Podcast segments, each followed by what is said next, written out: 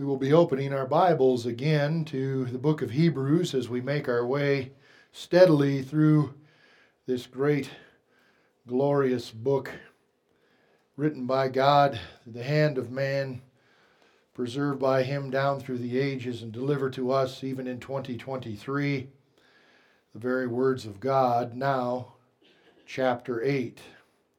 Chapter 8. Please follow along as I read, beginning in verse 1.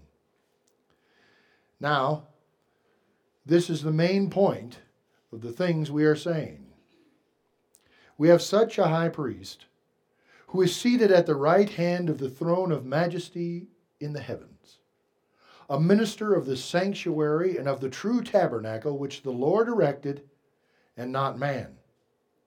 For every high priest is appointed to offer both gifts and sacrifices.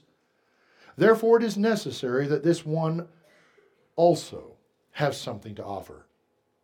For if he were on earth, he would not be a priest, since there are priests who offer the gifts according to the law, who serve the copy and shadow of the heavenly things, as Moses was divinely instructed when he was about to make the tabernacle, for he said, See that you make all things according to the pattern shown to you on the mountain.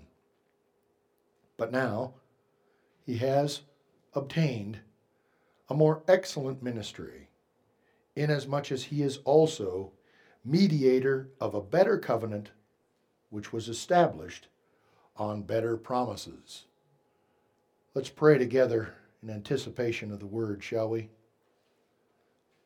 Our Father, our Lord Jesus Christ, oh, you are God. These are your words. And we are people of your words. It is by your word the earth was created. It was by your word that we came to be. It was by your word that you sent your Son, and by your word that he died for us who believe. Blessed be your name in all the earth. And Lord Jesus, it is by the word of God that you serve, even now, as high priest of the order of Melchizedek in the heavenly realms. And this thing we endeavor to obtain even today in the coming days and rejoice in you and have confidence in you and not ourselves.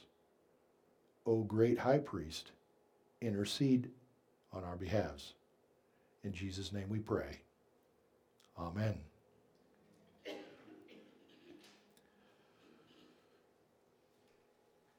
Now, the main point.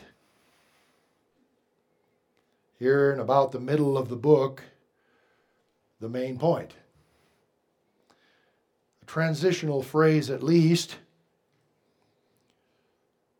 It's either a summation of all that is preceded in this word or an introduction to all that is coming afterwards. Most certainly, it links it all together and makes a main point. The main point is this we have such a high priest. Do you notice those first words? The main point of the things we are saying, and now notice this we have. We have. So easy to just run by those, isn't it? This possessive statement, the writer himself included, speaking to all believers and Hebrew believers alike, we have. The main point of all of these things we are saying is we have. We have. Isn't it true that people will ask us many times, so why should I become a Christian? Well, the main point is we have. We have where others don't. We have more than others did. We have. What benefits are there to those who believe in this Jesus or even have this so called great high priest? Well, We have. We have. The main point of all of these things, Christian, the question may be proffered to you someday where is your confidence? Where is your peace? Where is your joy? Where does it come from as a follower of this Jesus Christ? Could it be that we could just answer, We have. We have. We possess. We have such a high priest. Of all of the things that you could have, here is the having of a high thing, of a great person. We have such a high priest. What do you have? We have a high priest. And he is not just a high priest, he is such a high priest. This Greek term means such as this kind. The statement's even begging a question What is this? Such a priest. We have such a priest, and you want to say, Well, what is that? Such a priest as this in quality, such a priest as this in type, such a priest as this in kind such a priest that is like no other priest that you could say, here are the priests before, and then we have such a high priest. There is no other high priest ever was, ever will be, and the one that we have is greatest of them all. He is such that we have. It is Hebrews that we just studied in chapter 7, verse 26, where we see this very same such word. When we read a very similar statement, it was fitting that we, listen, should have, that we should have such a high priest, holy, innocent, undefiled, separate from sinners. Now, the main point of the things we are saying is this we have such a high priest. We have such a high priest. If you want to know about this high priest, start listening. Would you just listen then? Along with the words that have just been proffered to us, we have such a high priest, and if we have such who is he? Lord, we have faith, said his disciples. And then they said, Lord, increase our faith. This is how faith is increased by the knowledge of the holy, by the knowledge of God by the study of the Bible in theology. What does the Bible teach us about God, about His Son, about the Holy Spirit? Herein, we have it.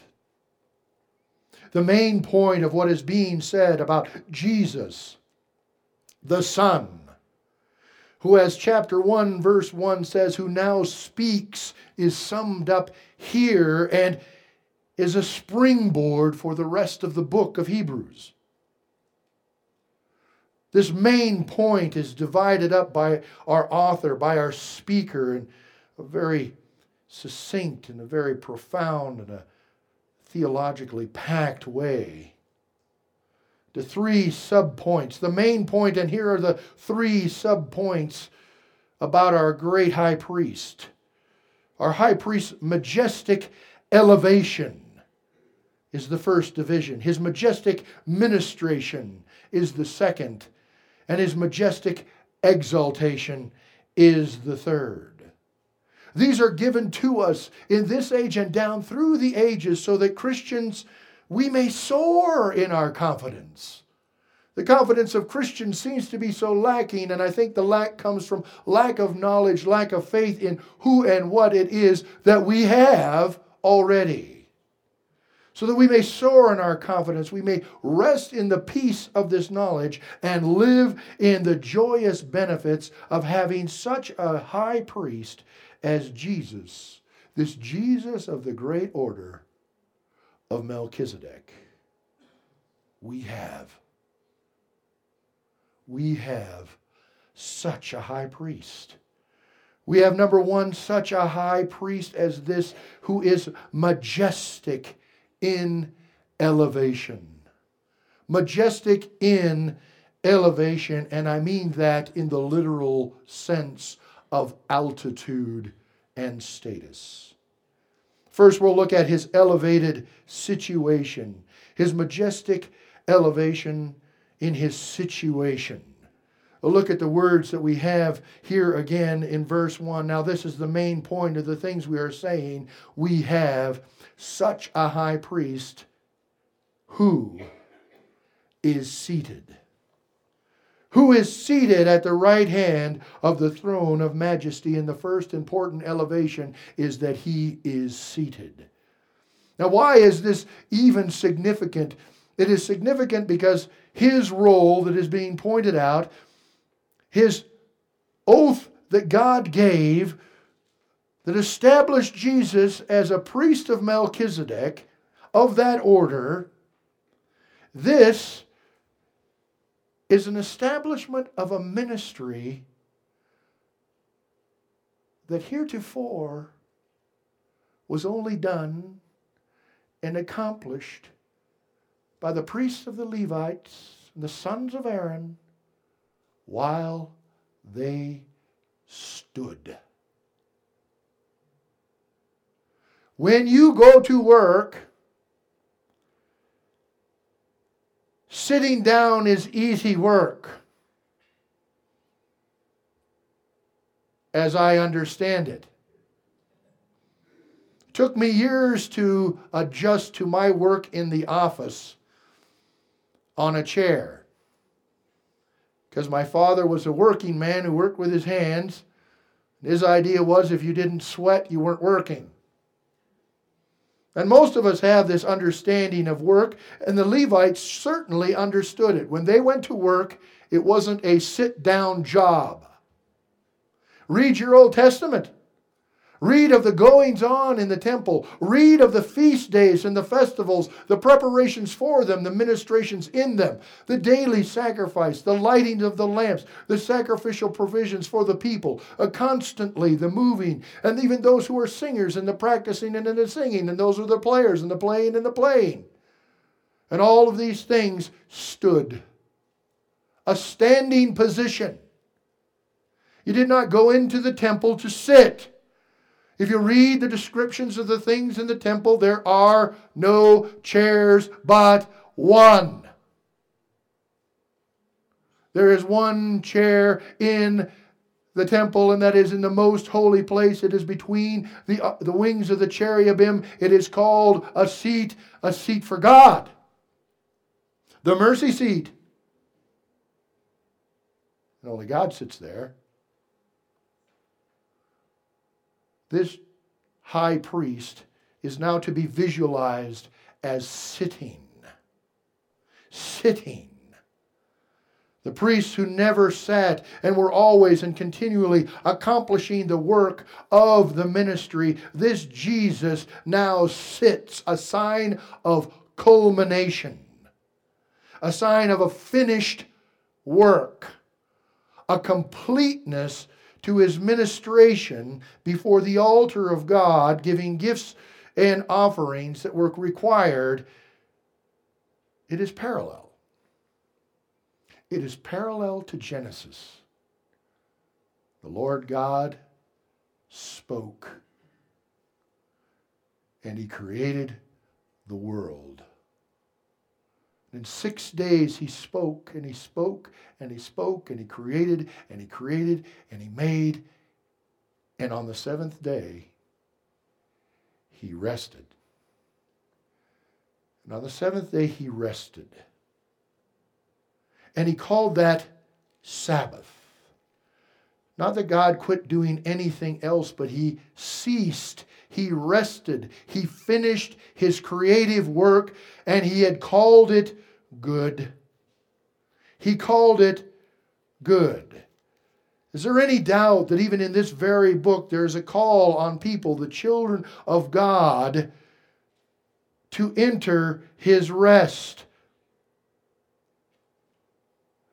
Although the works were finished from the foundation of the world in chapter 4, verse 3,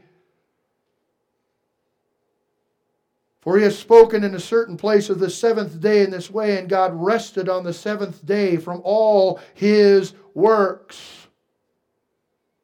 And again in this place, they shall not enter my rest, since therefore it remains that some must enter it, and those to whom it was first preached did not enter because of disobedience. Again, he designates a certain day, saying in David, Today, after such a long time has been said, Today, if you will hear his voice, do not harden your hearts enter his rest. There is a rest that is entered into, and it is only entered into by God's people because God Himself and this great high priest has finished a work, and He sits,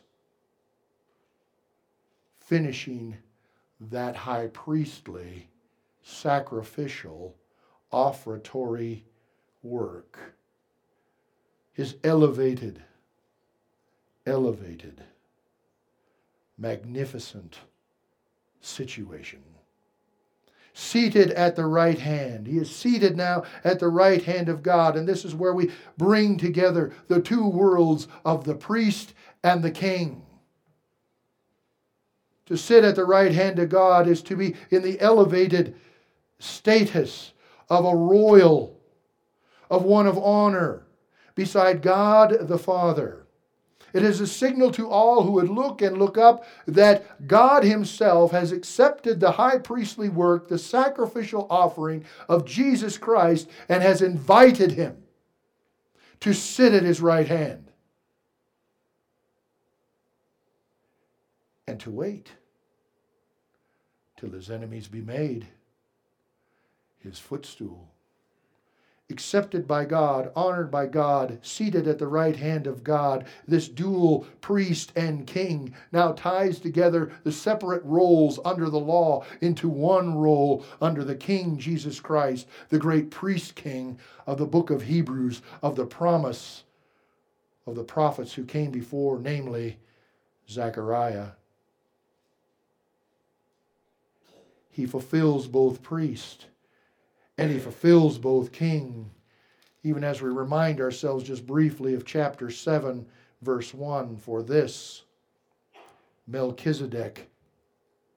Melchizedek mentioned here the type of Christ, the type of high priest who would come is identified in kingly fashion. For this Melchizedek, king of Salem, priest of the most high God, who met Abraham returning from the slaughter of the kings and blessed him. Now, chapter 7, verse 2 to whom also Abraham gave a tenth part of all, first being translated King of righteousness, then also King of Salem, meaning King of peace. He's seated at the right hand of the Father in heaven. We have we have such a high priest. Such a magnificent situation, and now such a magnificent position. His elevated position. His elevated position. Sits at the right hand of the throne of majesty, where? In the heavens. In the heavens is where he is seated, it is his position. Where will you find him on the map? The map that has Jesus sitting at the right hand of the Father is in heaven. How can this be? How is this understood? It is to be majestic, seated at the right hand of the throne of majesty in the heavens. David, the king, near the end of his life, having been prohibited by God from building a temple, building a house for God. He had said to God, I want to build you a house. I want a place for you. I have a house of cedar, David said. I want to give to you, God, a house, a place for you, so you no longer have to be in the tabernacle, in the tent. May we give you a permanent dwelling. And God said, No, David.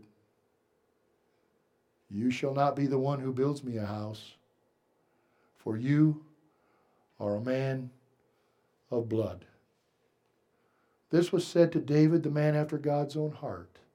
This was said to David, the appointed king, the anointed one of God. And this was said to David, I believe, because he was the one that looked across the roofs and saw Bathsheba.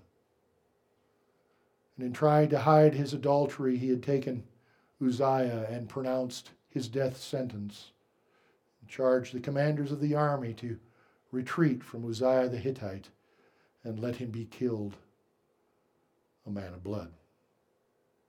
His hands were dirty. He could not make the house of God in Jerusalem for him. So David so David set about collecting materials for his son who would build God a house. And such was his zeal for the house of the Lord that the leaders of all the tribes of Israel joined together in giving and they gave to the work of the house of God, so says the Bible. We have recorded what David said after he had raised all of these piles of gold and piles of silver and precious stones and the cedar of Lebanon and all the things that would go into the house of God. He then turns his words to the praise of God. 1 Chronicles 29, verse 11. Listen to the words of David. Yours, O Lord, is the greatness, the power, and the glory, the victory, and the majesty. For all that is in heaven and in earth is yours. Yours is the kingdom, O Lord, and you are exalted as head over all. I skip down to verse 14 in 1 Chronicles 29, and David continues, But who am I? This is the heart of true belief. This is the heart of humility. This is the heart who glimpses majesty and understands God in his majesty. But who am I? And who are my people? Wasn't it Israel who would come to say, We are the people of God? God cannot throw us out. We are the special ones. David says nothing of the sort in humility. He says, Who am I and who are my people that we should be able to offer so willingly as this? Isn't that something that we need to adopt? Particularly in giving. He acknowledges God in His greatness. He acknowledges His people in their weakness and their inability and their humility. And then he concludes this verse 14 in such a profound way that it exercises and elevates the majestic position of God. For all things, David says, for all things come from you and of your own, listen, and of your own we have given you. We have such a high priest. Where did he come from? How did he get there? Why is he in the heavens? He is God. He was of God. He was given to us by God and now serves God for us. Back to God we have because God gave. We have such a high priest as this such elevation of position, of situation. What is higher than the heavens? I ask you, choose your map. We have. We have such a high priest as this, secondly. a high priest, such a high priest, majestic in ministration, majestic in his ministrations, in his ministry. And his ministry now is identified as having location. Ministry of location. And I'm going to not keep the verses successively together, but thematically so. And we'll look at verse 2, 4, and the beginning of verse 5. Look at verse 2. A minister. How do you get your points, Pastor? Well, I try and get them from the Word. And here they are. A minister of the sanctuary and of the true tabernacle. Sanctuary, true tabernacle, and of heavenly things. You know, there's a rule in real estate. In real estate, there's a way in which you can value properties. And the best valuation that can be given to any property comes under these three headings location, location, location. No matter what your property is, no matter what building is upon it, what matters most is location. And the location of the ministry of Jesus the Christ, King, High Priest of the order of Melchizedek, his ministry of high priest is located in the sanctuary and of the true tabernacle. The sanctuary, word sanctuary basically means this holy place. A place of holiness, a place set aside for the Holy One, the holy place, for holy doings, for holy ministrations. The holy place of which there is not two in this case, but one. Why is that significant? Because it was not always so. Under the Mosaic law, under the temple, the tabernacle that was first made, and then the temple, there were two holy places. There was the holy place, and then there was the most holy place divided by a curtain. The most holy place where God's glory dwelled between the cherubim on the mercy seat was only entered once a year and by the high priest. We find these dictates in Exodus 26 Look there, if you will, if you've turned ahead, noticing those references in your notes. Verse 33 the instructions of God to Moses, and then Moses to those who would put together this tabernacle.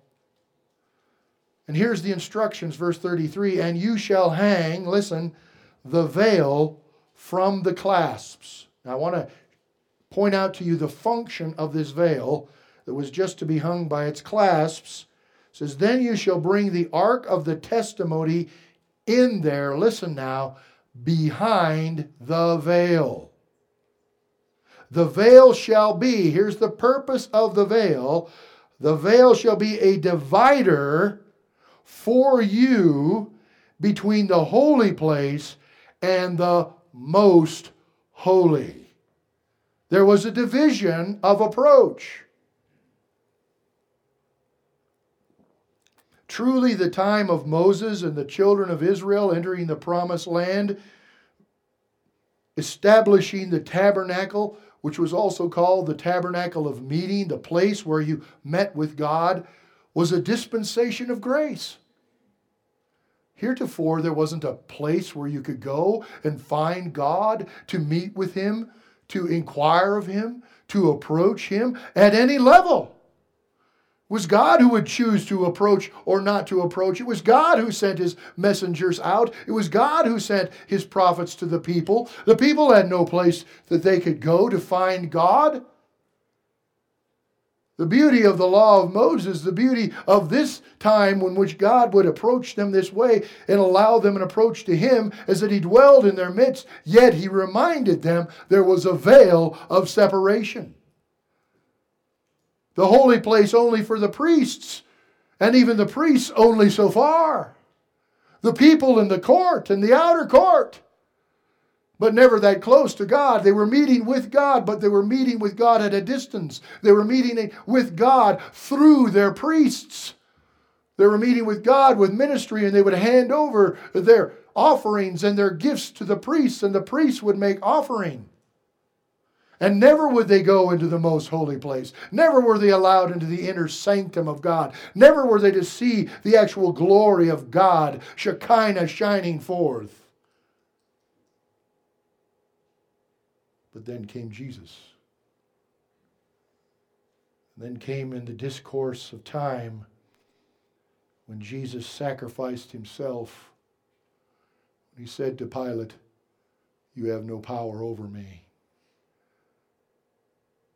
I give myself willingly. He offered himself on the cross. In Luke 23 44, we pick up the reading. Now it was about the sixth hour, and there was darkness over all the earth until the ninth hour. Then the sun was darkened. Now listen, and the veil of the temple was torn in two. And when Jesus had cried out with a loud voice, he said, Fathers, Father, into your hands I commit my spirit. And having said this, he breathed his last. As Matthew tells us, he also said, It is finished. He sacrificed himself, and the veil of separation from the holy place to the most holy was rent in two, symbolically opening the way through Jesus Christ and his sacrifice. And he now ministers in heaven in the sanctuary that is singular. Such a high priest. As Hebrews has told us in 619, who has entered the presence behind the veil in the glory of God. He ministers in the sanctuary. And then note in your Bibles back in chapter 8, verse 2, and of the true tabernacle. There's a key word there true. And of the true tabernacle. What do you mean, true? Remember, there is a comparison that is being made in Hebrews to the priests under the law of Moses and to the high priestly work of Jesus Christ of the order of Melchizedek. The priests of the Levites served a temple, they served God in that temple. It had a sanctuary, but now Jesus, whom we have now located in heaven, is ministering in a sanctuary singular of the true tabernacle. That means we better t- pay attention to this word true. And this word true means this, as in the original. The original temple, the authentic tabernacle, if you will. Key, simple, defining word the real, the real tabernacle, the real temple.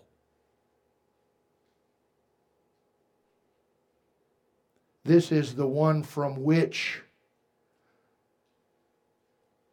was patterned after the earthly temple of Moses. The true one, in such a way, in such a reference point, true as opposed to all others. This very word was used with regard to Jesus Christ, his person, his being, his ministry. First John has several references using this word in the Greek for true, and I want to just give you a few because it highlights the enormity of the otherness, the higherness, and the separateness and the origination of the word true.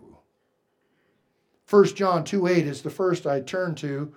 1 John 2 8. Listen, again, a new commandment I write to you which thing is true in him and in you. Which thing is true in him and in you, because the darkness is passing away, and listen, and the true light is already shining. These people lived in a world of light. There's light by day, by the sun. There's light at night, by the moon. Light. But not true light. A true light, an original light, from which what you see on earth is only a copy, is already shining. Now, 1 John 5, the second reference I'd like to take you to there. And I hope you'll take up the word study yourself and enjoy some of the things you'll find under this true word that is used in our passage in Hebrews 8 2. But in 1 John 5 20, we read, And we know that the Son of God has come and has given us understanding that we may know him, listen, that we may know him who is true. And we are in him who is true. In his Son Jesus Christ, this is the true God and eternal life. So, what's God like? True. True God is seen in the true Jesus Christ. The temple that was on earth is not the true one. There is a true one in heaven, an original, which the Lord erected himself. Listen to Hebrews 9 24, 25. 24 is all we'll do, I guess, today. We have such a high priest, and his ministry is in the true tabernacle. Hebrews 9:24 for Christ has not entered the holy places made with hands. Did you hear that? So the one that was made under the Mosaic law pronounced by God given to Moses made by men and men's hands, this isn't that one. This is the true one. For Christ has not entered the holy places made with hands, which are copies of the true. What was on earth is a copy of the true tabernacle. In his Son, Jesus Christ, listen, oh, excuse me, I, I skipped a verse there. True, but into heaven itself, now to appear in the presence of God for us we have. We have just such a high priest who appears in the true tabernacle in the presence of God on behalf of us. Such a high priest. Location, sanctuary, the holy place, in the true tabernacle in heaven, not made with hands. Second location, location, location, location. Second location, not on earth. Back to Hebrews 8, now skipping to verse 4. How did I get this? I got it here for if he were on earth. This tells me he's not on earth. Pretty sharp, huh? For if he were on earth, which he's not, you cannot look for Jesus on earth yet. And while he is off earth, which is what this means, he's not on earth, means he's off earth. He's an outrimmer beyond the unknown lands.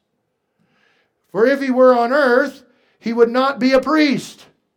One of the reasons why Jesus had to leave earth and ascend into heaven was to complete and to keep up the ministry as high priest in heaven. It is good for you, he said to his disciples, that I go away. And instantly we all think of what he mentions next was I'll send you a comforter. I'll send you the Holy Spirit helper. And that's part of it, but that's not all of it. It is good for us that he goes away that we can have such a high priest who ministers off earth. If he were on earth, he could not minister as high priest on your behalf. because there are priests that do that and offer the gifts according to the law, and he's not that priest. He's not our priest that does that. He ministers in heaven. Why would we want priests ministering for us on earth if we have such a high priest as this ministering in the sanctuary, in the true tabernacle off earth? Why? They order gifts according to the law. It's another reference, another proof that the law has passed away, that it signaled the coming, it pointed to the coming of a high priest, it pointed to the sacrifice of Christ, but did not fulfill, it did not save, it did not accomplish. The gifts and sacrifice, Numbers 1640, I highlight just briefly. Here is where the high priesthood of Aaron was contested was contested by Korah and his group of men who wanted to lead. God tested all of them by charging them through Moses to each of them to bring a staff, to bring it in and put it inside this tabernacle, this holy place. And that God would choose who he wanted as his high priest. And you know the story. It goes that the only rod that budded, proving that he was to be the high priest, was Aaron's rod. And not only did it bud, it produced almonds. It is kept and has been kept inside the Ark of the Covenant as a sign of God choosing that man, his family, to minister on earth the law. And then in 1640, we read that this was to be a memorial to the children of Israel that no outsider, listen, that no outsider who is not of the descendants of Aaron should come near, that's the key term, come near to God to offer incense before the Lord, that he might become like Korah and his companions, just as the Lord had said to him through Moses. By the way, those who contested the high priesthood of Aaron were swallowed up in the earth. I wonder what God thinks of those who are trying to steal the high priestly ministry from Jesus the Christ, who ministers off earth in heaven. Could there be a more low, a more earthly bound, a more fleshly attempt at realizing an intermediary ministry that has gone awry than what we see whether it be in the Catholic Church, whether it be in the Mormon abomination of culthood, or any other so called priesthood that does not align with this high priesthood. And some of you might be saying, but doesn't the Bible call us a, a nation of priests? Aren't we priests in Peter? Yes, we're priests in Peter, not high priests. And in what sense priest? What do priests do? Bring people to God. So who are you going to bring them to? The Catholic Church? Say, here, Father, Got another one? No, you bring him to Jesus, who is both Savior and High Priest. He is both the sacrificial Lamb and the Lamb of God who saves the world from their sins and intercedes in the temple of God for us. That is the only sense in which we are priests. In Hebrews 7, we see the comparison again. The Levites ministering on earth and from that tribe, but Jesus being specifically chosen not from that tribe, but from Judah. Hebrews 7:14 we remind ourselves again for it was evident that our Lord arose from Judah. Jesus was a Jew, not a Levite. Of which tribe Moses spoke nothing concerning priesthood. It is Yet far more evident if in the likeness of Melchizedek there arises another priest who has come not according to the law, listen, not according to the law, listen, not according to the law of a fleshly commandment, of a commandment that is done externally without internal reality, but according to the power of an endless life. We have we have such a high priest. His location, sanctuary, the true tabernacle, not on earth and now in the heavenly tabernacle. Why do I mention this? Because God did in this way. Verse 5, Hebrews 8.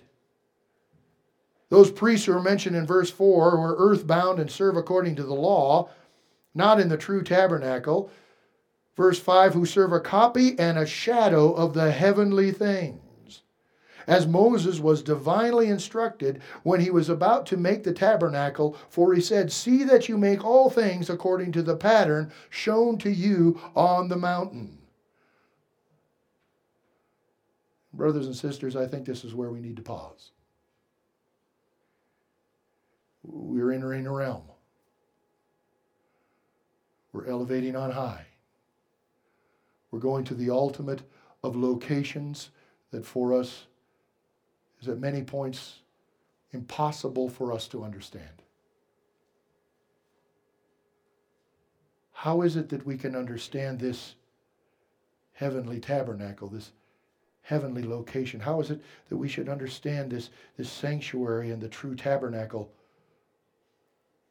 and not steal majesty from God?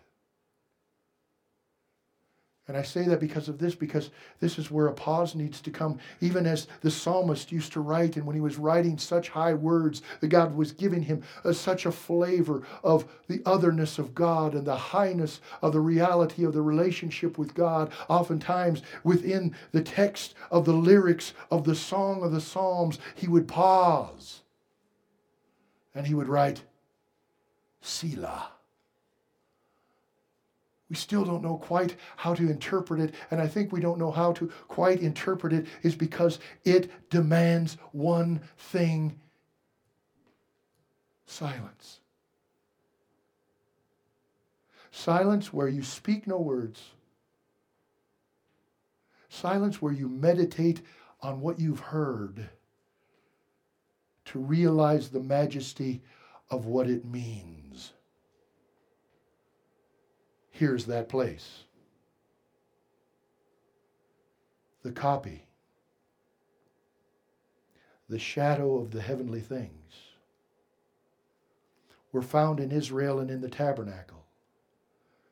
The holy place and the holy of holies, where the glory of God appeared between the, ter- the cherubim. But God has a temple in heaven. Why? Why is there a temple in heaven? What's it for exactly? Okay, Jesus is ministering there on our behalf, but why does God need one? And why was there one there before Moses? If it's the copy, if it's the pattern, it was there. It's the original. God's had a temple in heaven and I almost used a word for time. But we have to remember when we're doing this and we're speaking of this, we're speaking about a God whose heaven transcends time. Time is of this realm, time is of this creation. Space, matter, planets, earth, constructs which declare the glory of God, but do not confine him. God does not fit in earth. That's why we have to pause. There is a majesty being displayed and an offer of approach unto God being presented Therefore, we do not have a high priest who cannot sympathize with our weaknesses, but was all points tempted just as we are, yet without sin. Therefore, let us come boldly before the throne of grace. What grace, what throne? This same throne that is in heaven, this same throne by the side of which Jesus sits, this same sanctuary where the glory of God dwells. The veil has been rent and Christ has entered in, and we can approach because of his ministry there. What is this? It does not confine God. How do I think? How do I even worship this high? Lest I build in my mind a temple that contains God that is small, cubit by cubit. Lest I make a holy place that is not worthy of his glory. What is heaven if not the sanctuary of God? What is this place in which he dwells if not the throne of God? What is this God who the prophets tried to articulate even using the words of God? As Isaiah said of God's location and of his majesty in Isaiah 66, the last book of his prophecy, verse 1. Thus says the Lord Heaven is my throne. Heaven is my throne, and the earth is my footstool. And he asks this question Where is the house that you will build me? The impossibility of that is to be realized. If he sits in heaven on his throne and the earth is a place where he rests his feet, who are we confining? And what do we think we have done if we build him anything? And where is the place of my rest? Isaiah goes on and proclaiming the words of God, verse 2 For all those things my hands has made. And all those things exist, says the Lord. What does God care about? How do we honor? How do we elevate our thoughts to majesty. Listen. But on this one will I look. We're talking about approach to God. Talking about acceptance by God. Even an Old Testament view of God. Listen to this. But on this one will I look, on him who is poor and of a contrite spirit who trembles before my word. Who says, How could I possibly approach God? I am not worthy. We join with the tax collector in the temple who bows and beats on his breast and stands in the back and says, Have mercy on me, a sinner. We say, Lord, I'm not worthy to approach this throne. Lord Jesus, you must go before me. I stand upon your promise. I stand upon your position. I know where your location is. I may not go, but I may glorify thy name the psalmist as well, an attempt to raise so high the thoughts of men to the level of the Holy One, says in verse 4 of Psalm 11 The Lord is in his holy temple. The Lord's throne is in heaven. His eyes behold, his eyelids test the sons of men. They did indeed build a temple. They did take those things which David had collected, and it was to Solomon that fell the job of building the temple. And they took those things and they faithfully builded it. When the temple was complete, replacing the tabernacle, and the presence of God filled it, Solomon made dedication to this very temple, all of which I wish I could read, but one verse of which I shall try. Solomon declares in 2 Chronicles 6, verse 18. And he says it with awe. He says, But will God indeed dwell with men on earth? And can it be that I should gain an entrance in the Savior's love? Will it be that man will have God dwelling with them on the earth? Yes. A dispensation of grace. But then he tells us, and he looses the idea in the minds of men from the bonds of what we would call earth and earthliness and finiteness and trying to put God in the box of a temple we would build. And he says it this way Behold, heaven and the heavens of heavens cannot contain you. How much less this temple which I have built? What did he know? He knew the greatness and the glory and the majesty of God's temple on high, of God's person and being. We need this. We need to know this. You have such a high priest as ministers there where we can't even imagine and goes in the presence of God for us. It was even to the Greeks to us Westerners who need to listen to the words of the Apostle Paul as he stood in the Areopagus and reasoned the one true God. He said to them, God who made the world and everything in it, since he is Lord of heaven and earth, does not dwell in temples made with hands. That means he dwells in a temple made without hands off earth in the heavens where Jesus ministers. Nor is he worshiped with men's hands as though he needed anything. Since he gives to all life, breath, and all things. Brother and sister in Christ, we look to the God in whom we live and we move and we have our being, and we look to his high priest, and we take of what he's given us, and we give it back, and we worship, and we acknowledge we have such a high priest. What do we have? We have such a high priest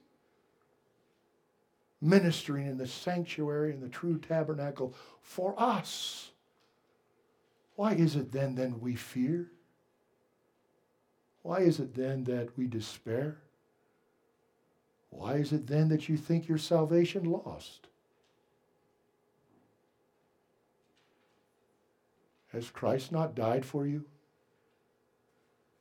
Have you not put your faith in that sacrifice as being in your place? Does Christ not intercede for you forever? Then be of good cheer. We have such a high priest. Let's pray. Our words are small